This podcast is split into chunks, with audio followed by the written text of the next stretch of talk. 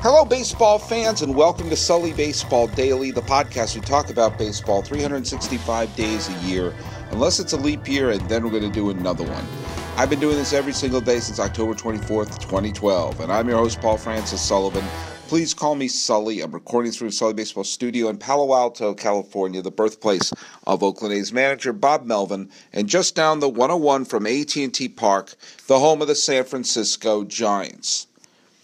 I still, even though it took place a few weeks ago, or months ago, I don't know how long it's been, when did the World Series end? It seems like it was years ago, based upon all the events that have happened in the world over the last bunch of weeks.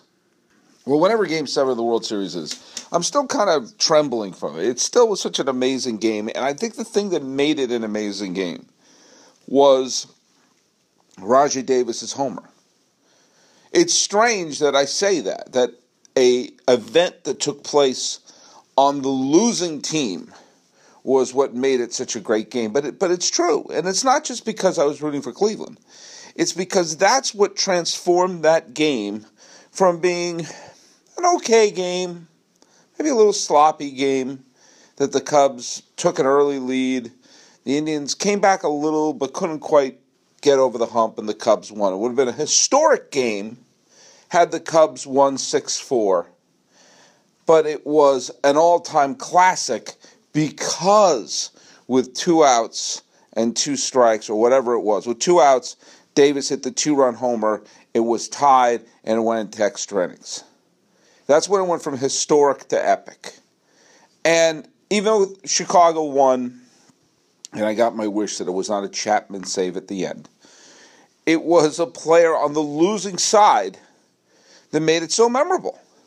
And someday I'll sit down and write a list of the games where we the memorable thing happened with a player on the losing team. I can think of another Game seven, which was Game seven of the two thousand six National League Championship Series between the Cardinals and the Mets, which was a phenomenal game. And if there's anything that anyone remembers about that game, it's the Endy Chávez catch, that spectacular moment where he pulled back a potential tie-breaking home run. Not potential, it was a tie-breaking home run, and turned it into an inning-ending double play, is still one of the most remarkable plays I've ever seen in baseball, and elevated that game to a new level. But there was an image that took place after the Rajai Davis homer that made me think about something. The image was LeBron James was in one of the luxury boxes, and he was cheering and doing the the flexing thing, like, like the bodybuilder, ah, you know, screaming at the top of his lungs and everything, cheering on because he knows what he means to Cleveland, and he knows what the championship that he delivered last uh, last June meant to the city of Cleveland, and that he was supporting the Indians, and there were members of the Cavs who would come over, walk over from the, I'm still calling it the Gund Arena, I can't remember what the hell it's called, and there is a crossover of players on the Cavaliers who were supporting the Indians, because it is a acknowledgement that the people who are supporting the team in the basketball arena are, for the most part, the ones who are supporting them on the baseball field, and vice versa. Now, I think there's something to be said for that. And I may have brought this up on an earlier podcast. You'll forgive me. I've done a lot of them. But I think there's something to be said about uh, creating something that you agree to do as a player, which is, when you play in this city, you will support the other teams in this city. That if you are playing for this team, you will, at least outwardly, at least publicly, be a fan of the other teams in the city. Now, that may seem bizarre, but at least it helps, it helps create a sense of community with the fans. I, I'll tell you what I mean by it. I sometimes find it strange when it's like, like Tim Lincecum is a huge Seattle Seahawks fan because he's from Washington and he cheers on the Seahawks. But when he was with the Giants, don't, wouldn't he have been, wouldn't you have expected him to be rooting for the forty-niners? I mean, he was San Francisco at his peak. It just seems like there should be a certain amount of synergy. Now, there's a lot of times you will see other teams in the region support the other teams, especially when times are good. There you see a lot of crossover. The Red Sox bring in a lot of former Celtics, bring in a lot of former Bruins, bring in a lot of former, you know, Patriots, and they and they seem to cross-pollinate, especially over the last ten, fifteen years when the city of Boston has been the host for so many champions and championships. You know, all the teams have won, all the four major teams have won, and blah, blah, blah. But I think that that should be part of the understanding of being a player on the team. You're being paid a lot of money. And part of the reason you're being paid a lot of money is to perform on the field, but you're also providing entertainment, and you're also providing a connection with the fans.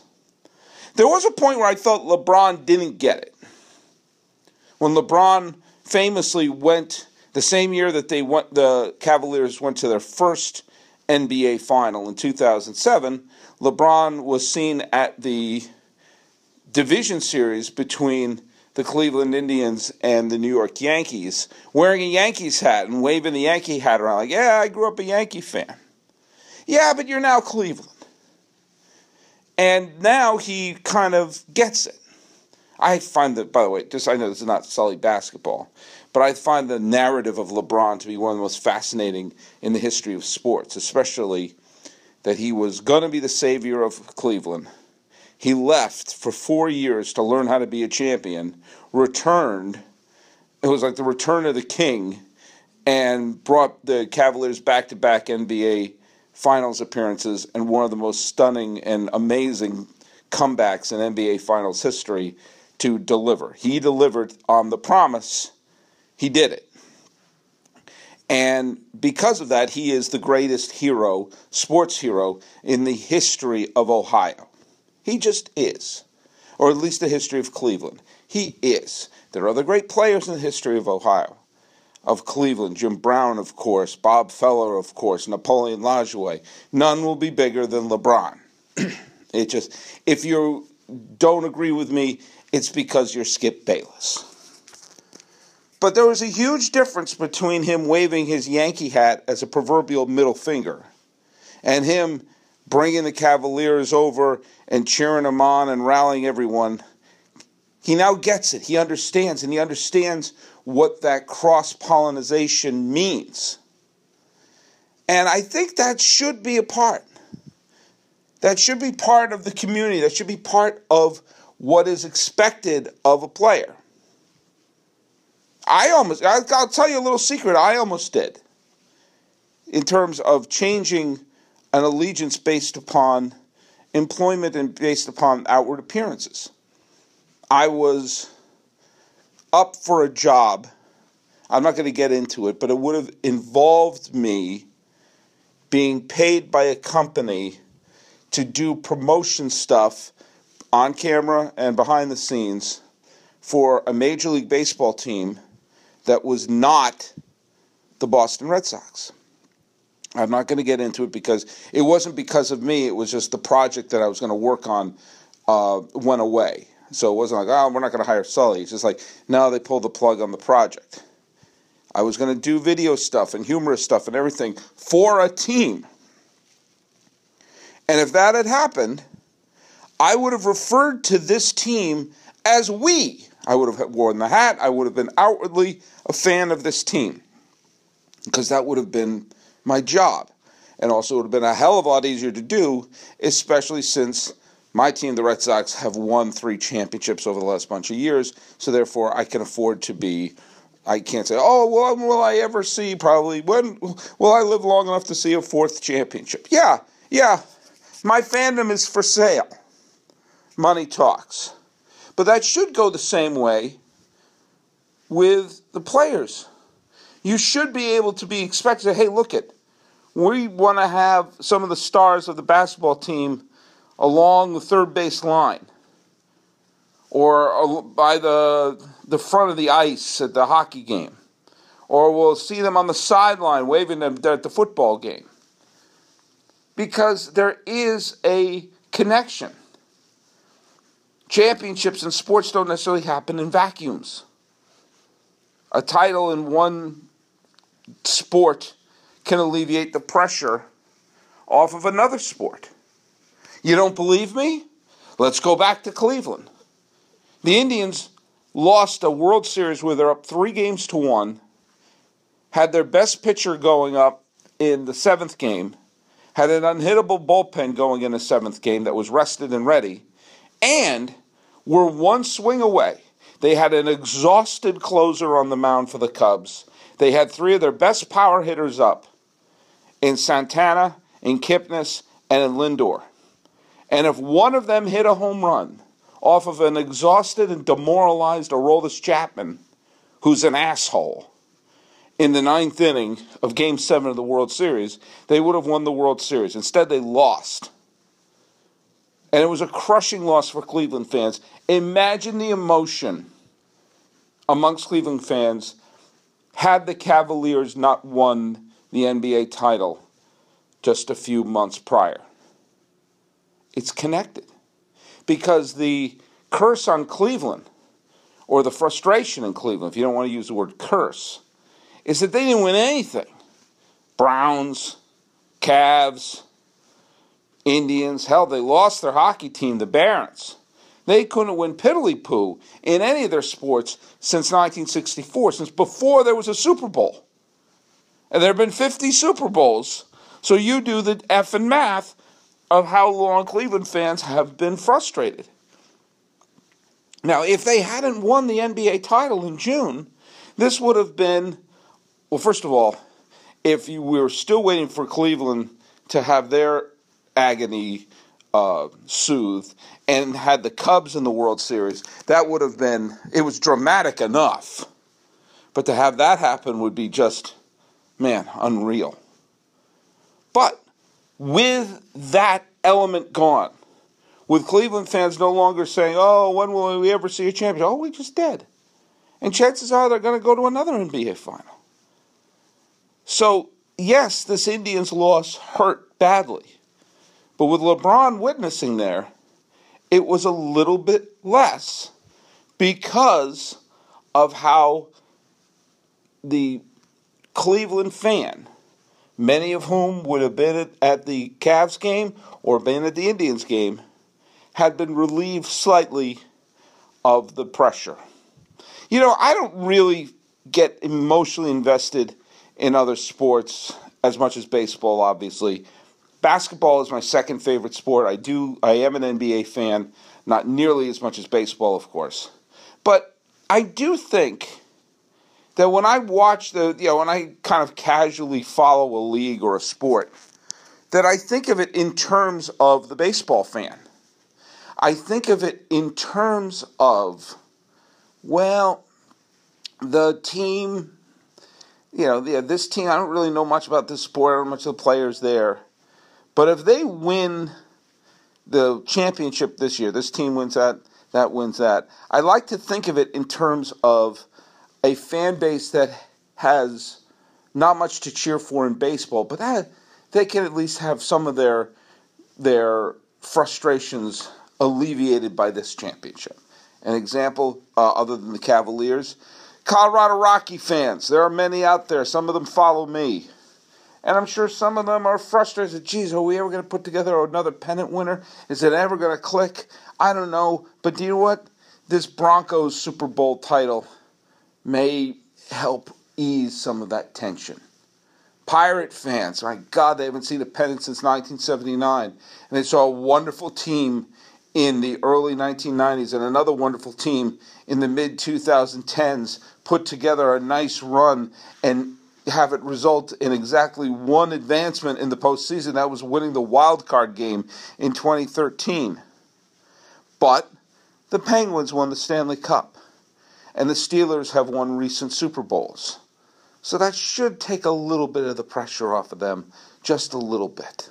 I'll tell you, one of the most underrated uh, uh, cursed cities was Seattle, with the Mariners never winning a pennant, the Seahawks getting clubbed in their only Super Bowl appearance. They hadn't won anything since the nineteen seventy-nine N B A, or seven, it was the seventy-nine or seventy-eight N B A Finals, and that was the Seattle Supersonics, who are now gone. And Seattle, which at one time was a great basketball city, uh, had their team ripped away from them, and now they're playing in Oklahoma freaking Homa. And the city, the, the city of Seattle hadn't had squat. But ah, when the Seahawks beat Denver a few years ago, that I thought of that in terms of the Mariners. When I saw the Seahawks win, I thought of the Seattle Mariners. I thought of Griffey. I thought of Ichiro. I thought of Edgar Martinez. And thought, like, well, they never won, but at least those fans got to have a title. It's strange that there are crossovers. But you can think about a fan. Chances are, and there, of course, there are exceptions. Like, I'm, I, I mean, I'm a very casual football fan. I don't really have a team.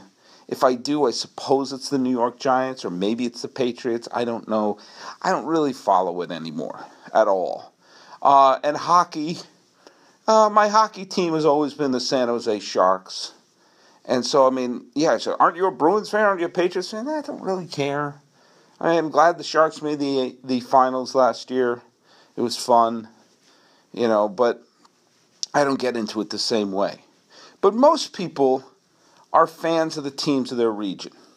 Most people, if you know someone who grew up here or grew up there, of course, it's a little stranger when they have two teams. You know, if you're in New York, you got to pick which way. Are you a Met, Yankee? Are you a Jet, Giant? Are you a Nick, Net? Are you a Devil, Islander, Ranger? I mean, it's more complex. It's more complex to do it that way. And maybe they have to set up the contract. If you're okay, when you're here, you got to root for the Yankees, you got to root for the Islanders, and you got to root for the Knicks. I don't know how that'll work out. But there is the crossover. And perhaps some sports fandom can be alleviated. Some of the pain can be alleviated with a championship in another sport. It happened in basketball and baseball just this year. It happened in football and baseball with Seattle and with Denver. And they don't exist in a cloud. So let me tell you something, what I'm going to do right now. It's the off season, and someone had asked if I could do this. I'm going to reveal something. Your pal Sully, over the summer, took a long trip east. And on that long trip east, I recorded many, many, many, like two or three weeks worth of evergreen podcasts, because I wanted to just not record podcasts. I just wanted to spend the time on this vacation. I also knew along the way that the Cleveland Cavaliers were going to be in the N B A Finals while I was on vacation, and I had some thoughts on the matter. So I did two things. I recorded a podcast if they won, and I recorded a podcast if they lost. They won. I dropped it immediately. Everything I said in that podcast was valid. I had no idea how it was going to end.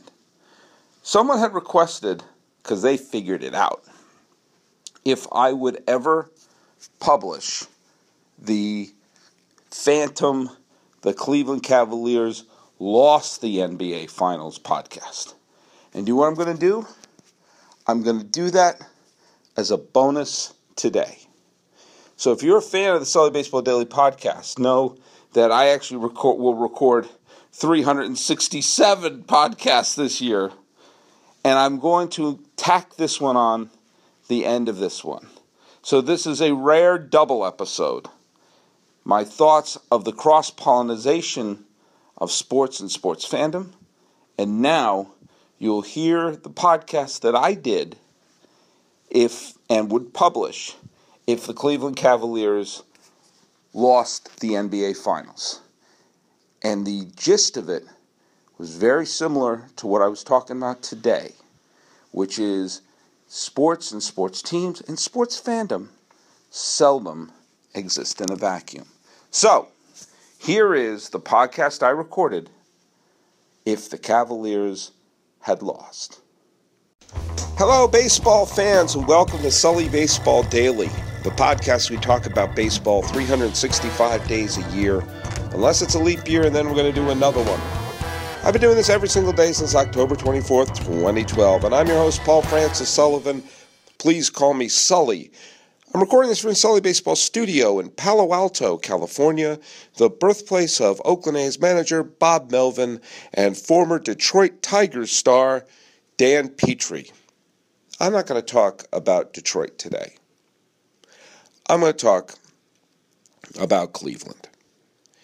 Cleveland, look at, there is a narrative that goes around, and I know people are sometimes sick of narratives, and people are sick of things that are the sports story outside of the events on the field or in the court or in the rink.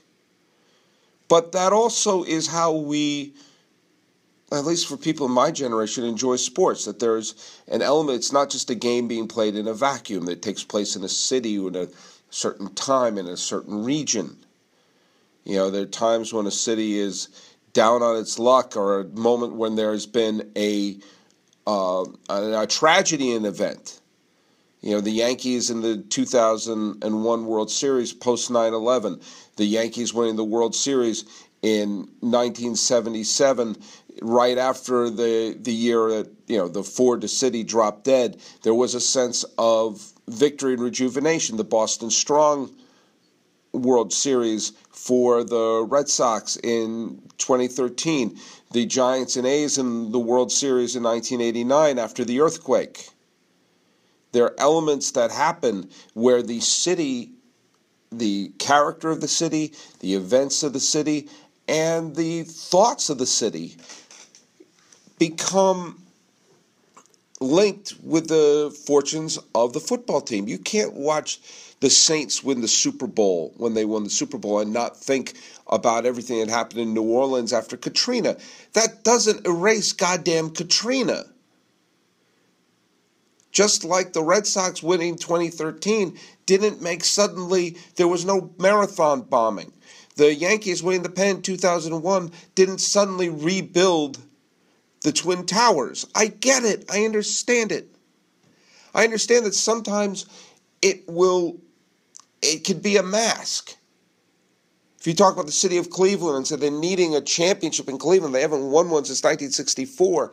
A Cleveland Cavaliers or Browns or Indians championship suddenly wouldn't make industry pop up in Cleveland. Wouldn't suddenly make it a thriving metropolis with new factories and new jobs and suddenly becoming a mecca. I understand that. And I understand that sometimes we put an emotional attachment upon a city's need for a championship, and that could lead to hucksters, that could lead to billionaires squeezing hundreds of millions of dollars out of cities, some of which are teetering on financial ruin for their own stadiums. And I think that that's wrong, and I think that that That hucksterism, and it is. If you are saying, hey, we want to build a stadium, we want to do with public money, I'm sorry, you're a huckster. If it's such a great deal, you build it. The city's not there to build your palace. The city's got to pave streets, pay some teachers, and get the cops and the firefighters well funded. Not to build a new, you know, arena for the Sacramento Kings. I get that. I understand that. But there's also a sense that sometimes it's nice to have that celebration. Sometimes it's nice to have that feeling of, yeah, we had fun. We're all having fun. And to have a moment where you have people stopping, reminding you of futility. I know something about this. I'm a Boston Red Sox fan who's lived in New York, who's lived in Los Angeles, who lived in San Francisco, lived all over the place. I've been everywhere, man. And no matter where I went, People would bring up Bill Buckner. People would bring up Bucky Dent. People would bring up nineteen eighteen until two thousand four. It was so ingrained in our identity that people just knew to say that. People still say Bill Buckner to me. My team's won three World Series since two thousand four, which was twelve years ago. Using the rule of seven, if you're younger than nineteen years old, you don't know what the hell the Curse of the Bambino is. And yet it's there. And it's there sports-wise for Cleveland. Now, you, it may be, you may think it's bullshit that people put such an effect, but it's you can't control your narrative. You can't. If you are a Cub fan, they're going to bring up Billy Goats. They are going to bring up Bartman. You can't control that. If you are a Tampa Bay fan, they're going to bring up the fact that no one's in that ugly stadium. And if you're a Cleveland fan, they will bring up that you haven't won piddly poo since the nineteen sixty-four N F L Championship. Not the Super Bowl, the N F L Championship, because there was no stu- Super Bowl yet. And as I pointed out, Cleveland couldn't even win a World Series in the Major League movies. And here they have been blessed and given this great star in LeBron James. And he's taken the, the city of Cleveland, delivered an N B A Finals to them three times in the last ten years or so. That included a four-year sabbatical in Miami where he goes to four finals and wins a couple of them. And comes back with the lone goal of being that knight, holding a sword up to deliver and to end this for the city of Cleveland. And as we saw last night, it ain't happening. The Golden State Warriors are the N B A champions. And I am not here to break down the game. There are people, you know, go listen to Bill Simmons, go listen to N B A dot com or whatever it is. There are people who know basketball better than me. I like basketball.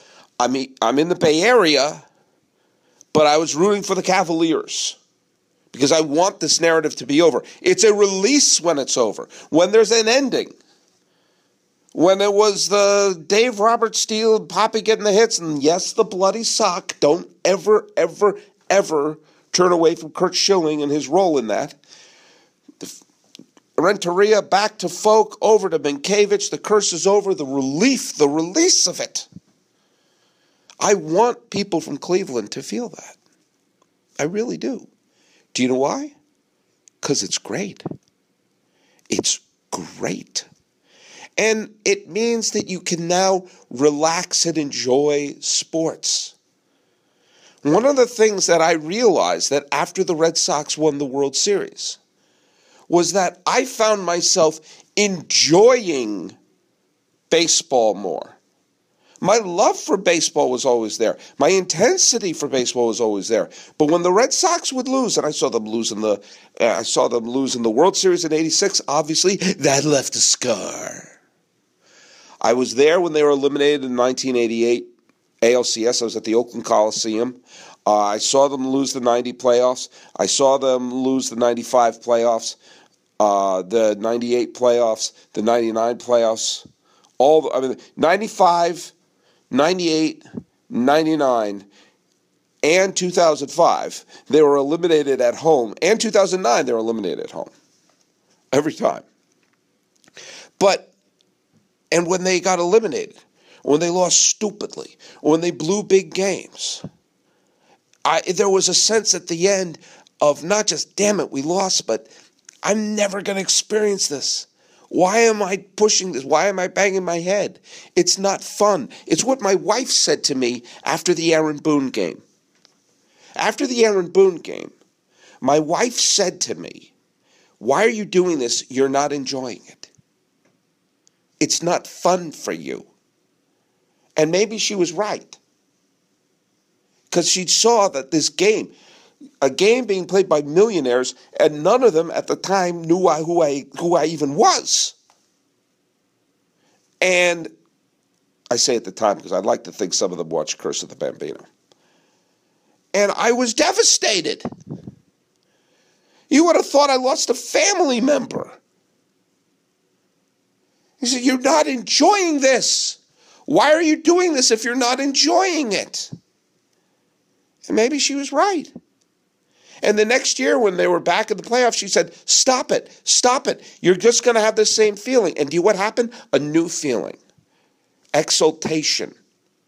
A new feeling. Happiness, joy. A sense that I'll never have to look at all those, that stupid montage again. And uh, you heard people say all this idiotic, moronic stuff. Like, you know you're going to miss it. You're going to miss it. You're going to miss that feeling. You, you're you're going to wish you were losers. And it turns out those people were one hundred percent wrong. They miss it. They miss saying nineteen eighteen. They miss reminding us of Bucky Dent and Bill Buckner and all that other shit.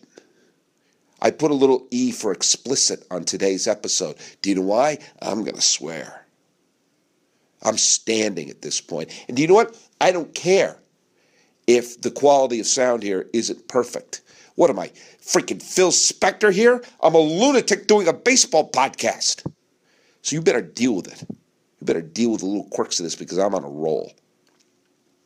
What I found out afterwards, it was like, what I've heard, I'm doing I'm doing metaphors within metaphors at this point, so please, some of you be keeping a chart. I'm not a smoker. I never understood the, the appeal of someone smoking. I tried to smoke cigarettes when I was in high school, because that's the law, everyone has to. And I was smoking with someone after, after a, you know, drama practice. I thought, oh, those cool kids are doing this. And I inhaled it, and I said, this, this is awful. And the person I was smoking with said, yeah, you have to get used to it. I think, why do I want to get used to this? I have to make an effort to appreciate something that will give you cancer and addiction? No. No, I mean, you don't have to get used to a donut. Don't bite into a donut. A donut is great. So I didn't want to do that. But so I'm, I'm, I've never been a smoker. But I've heard people who have been smokers say that when they have kicked that addiction, they have discovered that they taste food better, that things taste differently to them, that they didn't realize how good this was or that was because the smoking was impairing their enjoyment of things. This is where I'm bringing it back. Well, I found out that all the craziness, the all the craziness of the curse and all the craziness, and when I say the curse, I, I know there's not an actual curse that was on the Red Sox. I do know there were other factors. I think the Yankees had a hell of a lot more to do with the Red Sox demise than Babe Ruth. But I also think that there was something true. That if you have an entire region staring at you going, you're going to screw up, you're going to screw up, you're going to screw up, you're going to screw up, you're going to screw up, eventually you're going to screw up. And I found that once we've lifted all those things, it was like the smoker tasting things for the first time. I've been able to watch baseball and enjoy it. And I've seen the Red Sox have a couple of heartbreaking losses. Losing in two thousand eight in Game seven to the Tampa Bay Rays. Bases loaded. David Price, who I think was nine years old at the time, striking out J D Drew with the bases loaded. That was a devastating loss. The collapse of Jonathan Papelbon in the two thousand nine division series against the Angels, a team that I thought the Red Sox were going to kick their butts, and we're going to have a Red Sox-Yankees showdown in the A L C S. Instead, the Angels swept them and had a, this weird comeback in the third game.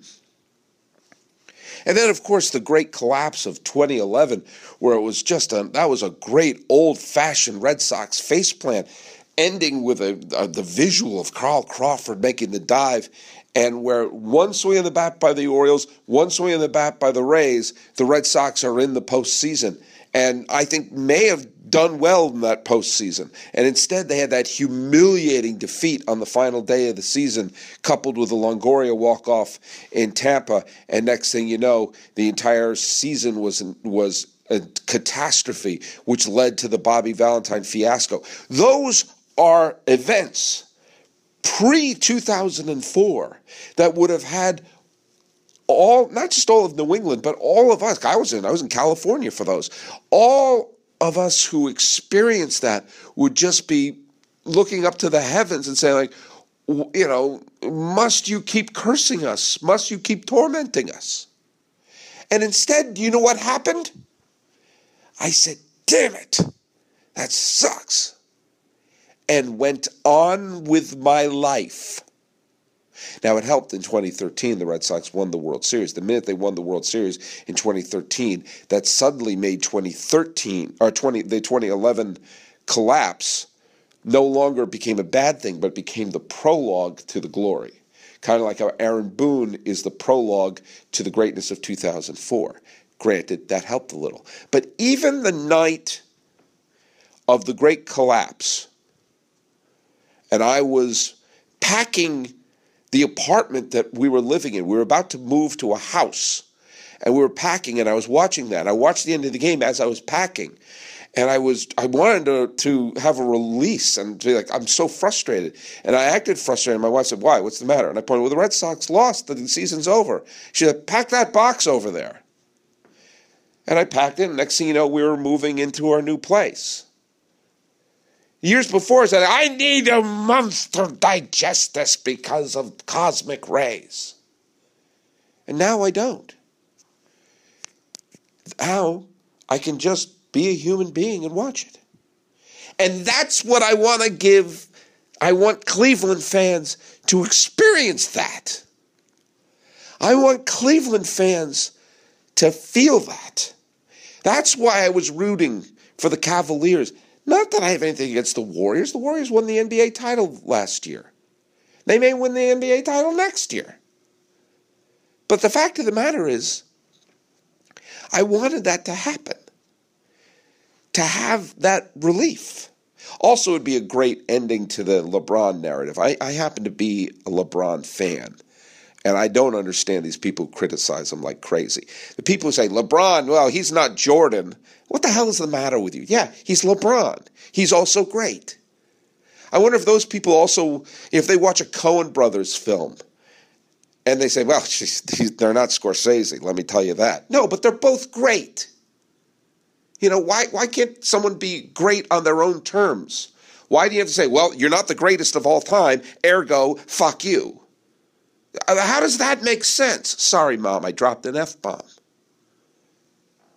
I want Cleveland. So I want that. That'd be a great ending for the LeBron narrative, but also for Cleveland fans.